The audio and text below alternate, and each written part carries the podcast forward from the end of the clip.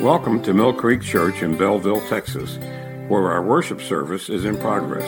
Today, Pastor Monty Bird continues with his sermon series on the book of Romans. And now, Pastor Bird. Let's go to the Lord in prayer. Father, as we come to your word this morning, we just thank you for your truth, for its steadfastness. We thank you for the joy that we've had in studying Romans. And I just pray that we continue to apply this wonderful word to our lives. In Jesus' name, amen. Well, this Sunday we are continuing to study Paul's benediction found in the 16th chapter of Romans. So if you would turn in your Bible there. And last week, as we worked our way through the benediction, we talked about the mystery. And I made this comment a mystery isn't a mystery if you have revelation. And that's what the benediction tells us. In Romans 16, verse 25, it reads Now to him who is able to establish you according to my gospel in the preaching of Jesus Christ, according to the revelation of the mystery kept secret since the world began, but now made manifest and by the prophetic scriptures made known to all nations, according to the commandment of the everlasting God, for obedience to the faith.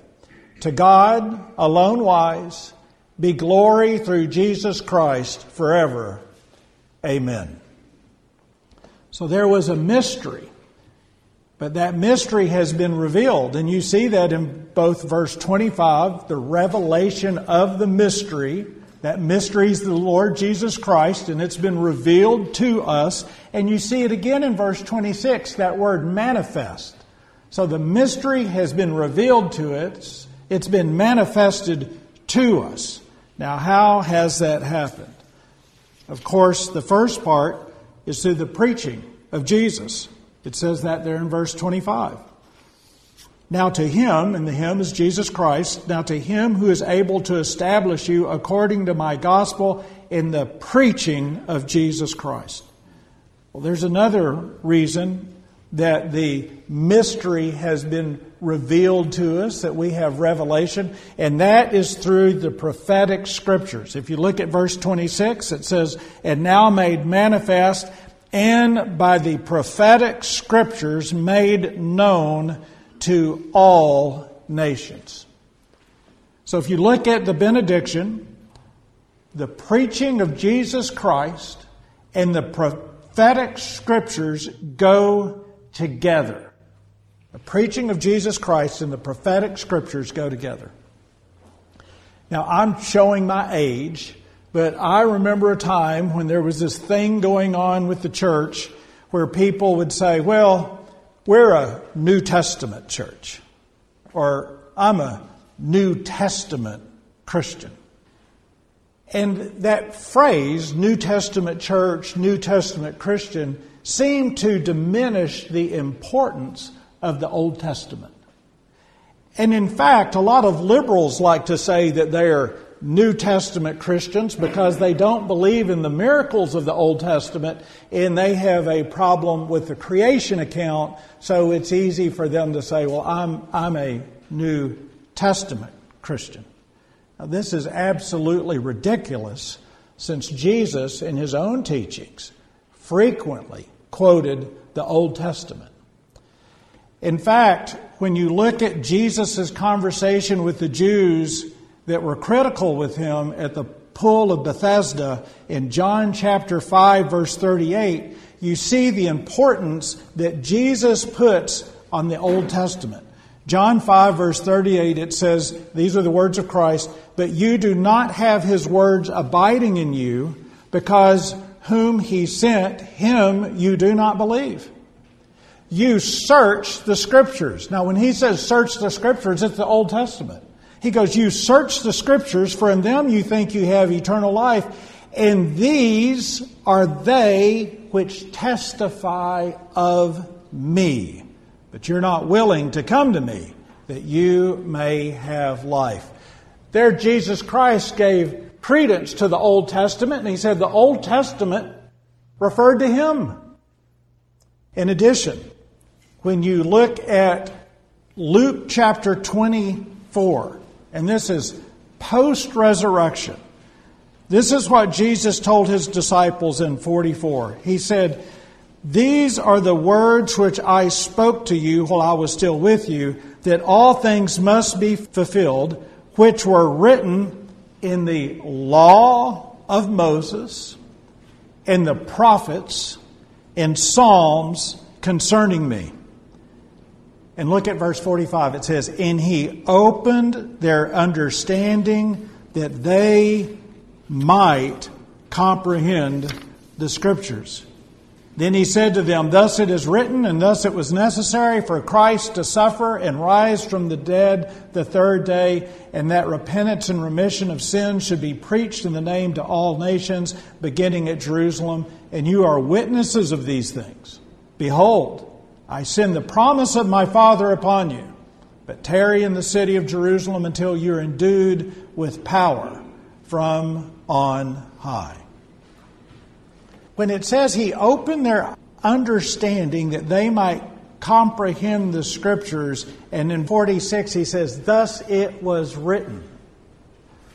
What Jesus is doing is, is he's pointing out in the, all the Old Testament prophecy in how he fulfilled all of the Old Testament prophecy. He's teaching them the prophetic scriptures.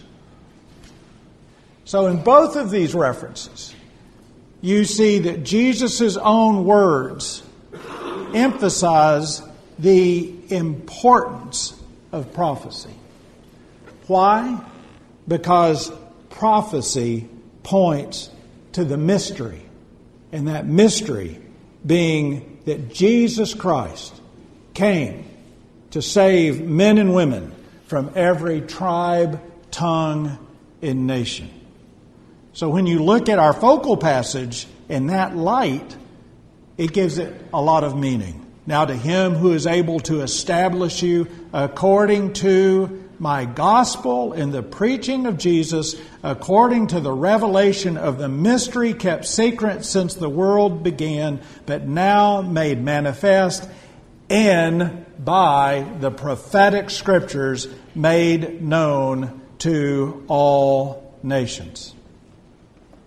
So the prophetic scripture, the prophetic word, has been opened up to you and me, to everyone who believes. Now, for the Jews who did not believe, they were blinded. They couldn't see it. They could not see Jesus Christ in the prophetic scriptures. But when you think about us as Gentiles, how that has been opened up for us, it is a privilege and a joy for you and I to open up the Old Testament and see that Jesus Christ is from the beginning to the end. You and I, as Gentiles, when we read Genesis, a book recorded by a Jew named Moses, we see Christ in Genesis chapter 3 as God curses the serpent.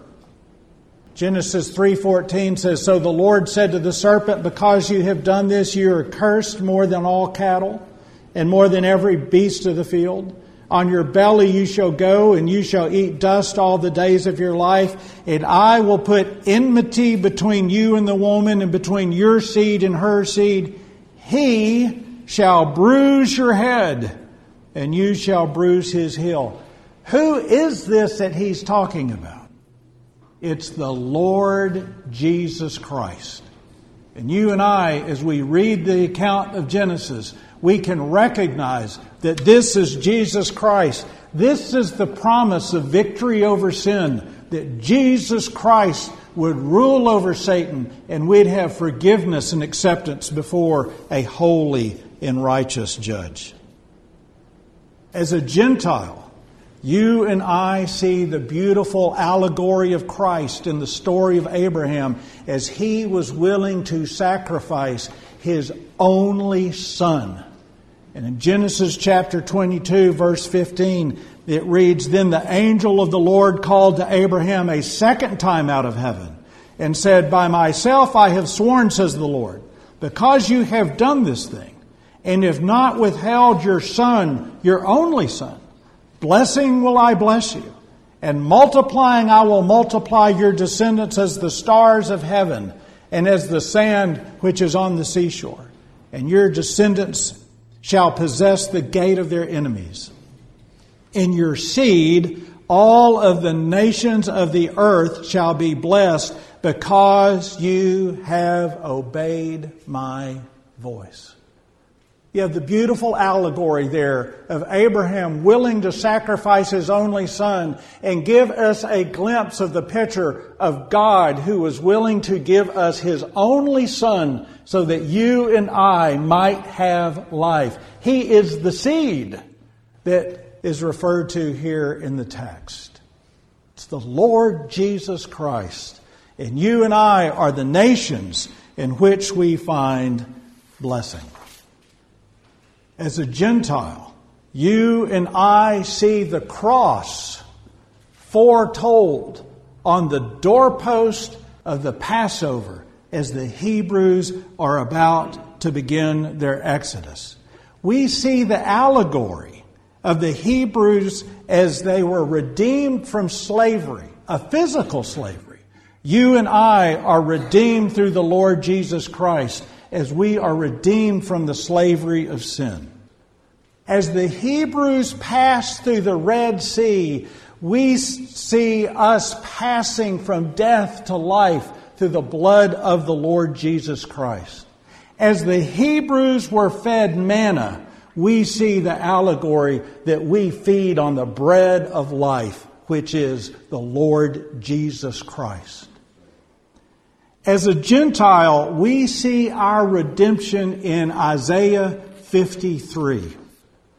And just a glimpse of that chapter in verse 4, it reads, Surely he has borne our griefs and has carried our sorrows.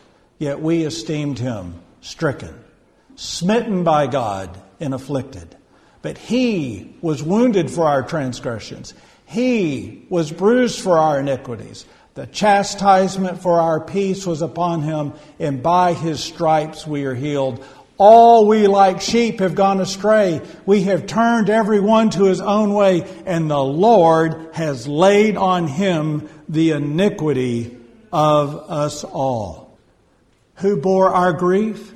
Who carries our sorrows? Who paid for our iniquities? You and I, through His grace and through His revelation, recognize that it is the Lord Jesus Christ. As Gentiles, we know that the tabernacle in all of its furnishings point to the Lord Jesus Christ. And we're reminded of that in Hebrews chapter 9. In Hebrews chapter 9, verse 11, it says, But Christ, being come a high priest of good things to come, by a greater and more perfect tabernacle, not made with hands, that is to say, not of this building, neither by the blood of goats and calves, but by his own blood he entered once into the holy place, having obtained eternal redemption for us. Everything in the tabernacle points to the Lord Jesus Christ. The lampstand points to the fact that Jesus says, I'm the light of the world. The bread, I am the bread of life. Every single thing points to the Lord Jesus Christ. And through His grace and His revelation, you and I have the understanding to recognize the beauty of all of the Old Testament. I could go on and on to illustrate how the Old Testament and the prophetic scriptures point to Christ. Josh McDowell, author of Evidence That Demands a Verdict, points out that there are over 300 references written over a thousand year period in the Old Testament. And Christ fulfills every single one of them. So, as believers in the Lord Jesus Christ, if you think about this, the gospel was preached to us. The gospel was preached to us, and the prophetic scriptures were revealed to us so that we can look at the Old Testament and we can see the beauty. It reminds me, and I've mentioned this before, of the famous sermon from W.A. Criswell, The Scarlet Thread of Redemption. The scarlet thread of redemption is all throughout the Bible. Every single book of the Old Testament points to Jesus Christ. Why is this important? Why is prophecy so important? Prophecy proves the deity of Jesus Christ. Prophecy proves the deity of Jesus Christ. The fulfillment of prophecy illustrates a complete control of time, seasons, governments, and people. And it spans centuries. Now, that's impossible for men to do. It's absolutely impossible for an ordinary man to predict the future. Here in a couple of months, we'll begin a new year. And at the beginning of every new year, the press rolls out all of these goofy people making goofy predictions about what's going to happen in the new year. And of course, they're never right. Jesus Christ is right every time you and I can look at his prophetic word and how he fulfilled every single thing, and we can come to the conclusion that only God can do that. Only God can do that. This summer, as I was standing at the Wailing Wall in Jerusalem, I saw these piles of stone at the Wailing Wall from the temple, from the destruction of the temple. They're still there, they're huge. Huge. They've never been moved.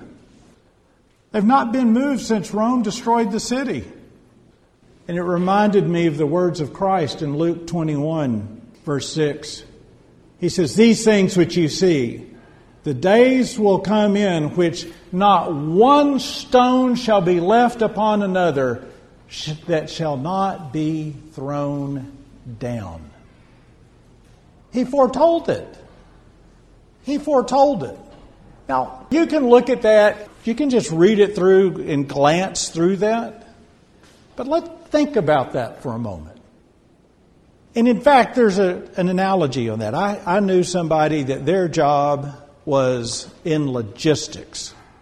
They worked for a trucking company, and their whole job was to get goods moved from point A to point B. Now, that sounds like an easy task, but the longer you travel, the more difficult that is because you have to coordinate a lot of things to make that happen. Now, I want you to think about prophecy in the light of logistics. Think about this for those stones to lay there on the ground as a testimony of the power of the Lord Jesus Christ. You had to be in control of governments. Rome had to show up. You had to be in control of an uprising. You had to be in control of people. You had to be in control of time.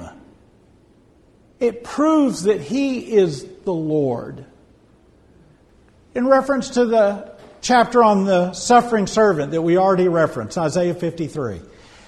If somebody's going to cast lots for your clothes, that means that you have to have somebody to show up. You have to be in control of the way that one's going to die. You start looking through everything that's required to make Isaiah 53 happen that's only from God. And Isaiah wrote about it centuries before Jesus Christ would give us his life on the cross. Prophecy proves that he is God, that he is in control, and the prophetic scripture has been revealed to us. Now, why is this important? This isn't just a neat trick. If what he said in the past came true, you and I can be confident that what he says about the future will come true as well. John 14, starting in verse 1, Christ says, Let not your heart be troubled. You believe in God, believe also in me. In my Father's house are many mansions. If it were not so, I would have told you. I go to prepare a place for you. And if I go and prepare a place for you, I will come again and receive you to myself, that where I am, there you may be also. And where I go, you know, in the way you know. There you have that promise. I will come again and receive you to myself. Prophecy has meaning. He's coming again. And I think you and I will agree as we look out on the horizon of what's going on in our world today, we know that it is closer. We know that it is closer. I remember reading a book on the founder of Service Masters. If you don't know anything about Service Masters, the company was founded by a dedicated Christian, and he had this one phrase in the book that stuck with me. And it's a simple phrase. But he said, if you're not living it, you don't believe it. Now put that in the light of prophecy. Jesus Christ said that he is coming again for us and he will receive us. Now, if I could tell you that Jesus Christ was going to come again and he was going to be here four Sundays from now, would you miss a Sunday? I doubt it. Would you read your Bible more often? I believe so. Would you pray with greater sincerity? I believe so. His promise is real and it is true. He is coming again. And if I have been saved and you have been saved by the preaching of the gospel and the prophetic scriptures, if those have been made known to us, then you and I, looking at the future and all the promises of Jesus Christ, should reorder our life on this truth that He is coming again. That He is coming again. Over the last decade or so, we saw famous theologians succumb to this theological belief of preterism. And if you don't know what that term means, it means that that Jesus Christ came back at the destruction of the temple and that this world's just getting to be better and better and there won't be basically the traditional rapture that you and I believe in. Now, first of all, I don't know what world they're living in because I think that you and I would all agree that the world is not getting better. In fact, we're told biblically that the world will get worse. And I quite frankly think that some people got tired in their faith. The people that clung to preterism, I think they got tired in their faith. They had grown weary. And this preterist viewpoint was just a way for them to kind of come to some intellectual acknowledgement that yes, Jesus can still be victorious, but he's not going to come back in the way that we've traditionally thought. I would venture to say if you've got a problem with the second coming, you've probably got a problem with the first. And if you and I really believe, if we really believe that He is Lord, if we really believe that He reigns over all, then if we believe that Jesus Christ came and lived his life as God man at the first coming, he's going to come and reign, and we should prepare and reorder our life appropriately. At the end of the day, the things that we put an emphasis on, if you think about it in the light of Jesus Christ returning, and if you ask yourself, the things that I think are important to me in my life right now, if Jesus Christ would come tomorrow, how important are they? How important are they? And if your answer is, is that they aren't that important to you, I would suggest that you need to reorder your life according to the teachings and truth of the Lord Jesus Christ because, my friends, He is coming again. He is coming again. In Revelation 1 verse 7 it says, Behold, he is coming with clouds, and every eye will see him, even those who pierced him. And all of the tribes of the earth will mourn because of him. Even so, amen. And then Christ in verse 8 says, I am the Alpha and the Omega, the beginning and the end, says the Lord, who is and who was and who is to come, the Almighty. He's the beginning of the end. He's the beginning and the end. And it's so very important that we evaluate our life because the prophetic scriptures have been revealed to us where we know the mystery. We know that all time, all things, all humanity revolve around the Lord Jesus Christ. That's it. It's all about Christ. And guess what? When we get to heaven, we're going to surround his throne and we're going to give him the praise and the glory that is due to him because he is King of kings and Lord of lords. What a blessing that you and I can pick up the Old Testament and we can look at it not as somebody who has a veil over their eyes, who doesn't understand, but as somebody who has been given the power of the Holy Spirit that we can look at that and say, it is Jesus and he's coming again. Join me in prayer, please. Father, we just thank you that the veil's been lifted, that we have understanding, that we have revelation that through the indwelling of the Spirit, we're able to understand. And I pray, Lord, that we would reorder our life and constantly evaluate our life in the light of Christ, in the light of His certainty of His return, in the light that He is Lord of Lord. And I just pray, Lord, that if someone's listening that doesn't know you, that they'd turn their life over to you, that they'd ask for forgiveness of sins and that they would repent of their sins and turn to you and embrace you and recognize Christ as Lord. In Jesus' name, amen.